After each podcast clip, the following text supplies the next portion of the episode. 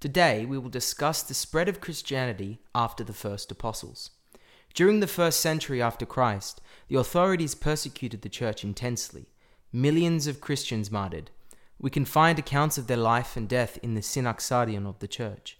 We commemorate a martyr from this period almost every day of the year.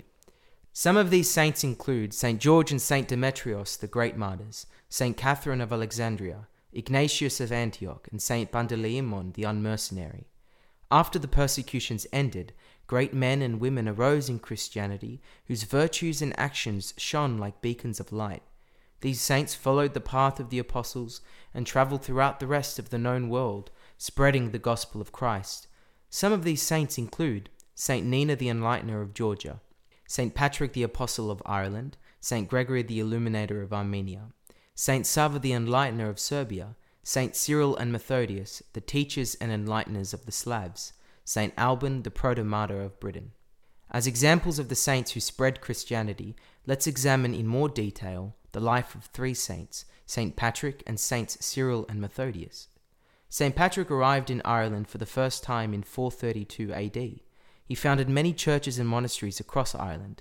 His influence was so great that he is known as the Enlightener of Ireland. Yet the conversion of the Irish people was not an easy task. In his autobiographical work titled Confession, he relates his many trials and disappointments. He faced much hostility from the people and was assaulted several times. Danger, insults, reproaches. After all, he was a foreigner and a former slave. There was also a very real possibility that the idol worshipping pagans would try to kill him. Despite all this, St. Patrick remained faithful to his calling, baptizing many people into Christ. Many centuries later, in the 9th century AD, Saint Prince Rastislav, the ruler of Moravia, which is now the Czech Republic, sent a request to Byzantium.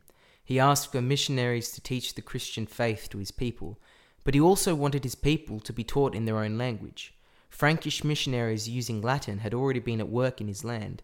Yet Prince Rastislav saw great benefit in his people having the scriptures and liturgical services in their native tongue. In response to the prince's request, Emperor Michael III and Patriarch Saint Photios the Great of Constantinople sent two devout and well educated brothers, Cyril and Methodius.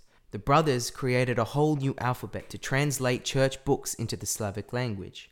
This alphabet is now known as Old Church Slavonic. They taught this alphabet to the people, most of whom were illiterate and incorporated it into the church services. Most importantly, perhaps, Cyril and Methodius trained men for the priesthood. This was the first step in raising up a native clergy for the Moravian Church. May these saints act as an example of how we should also help our church.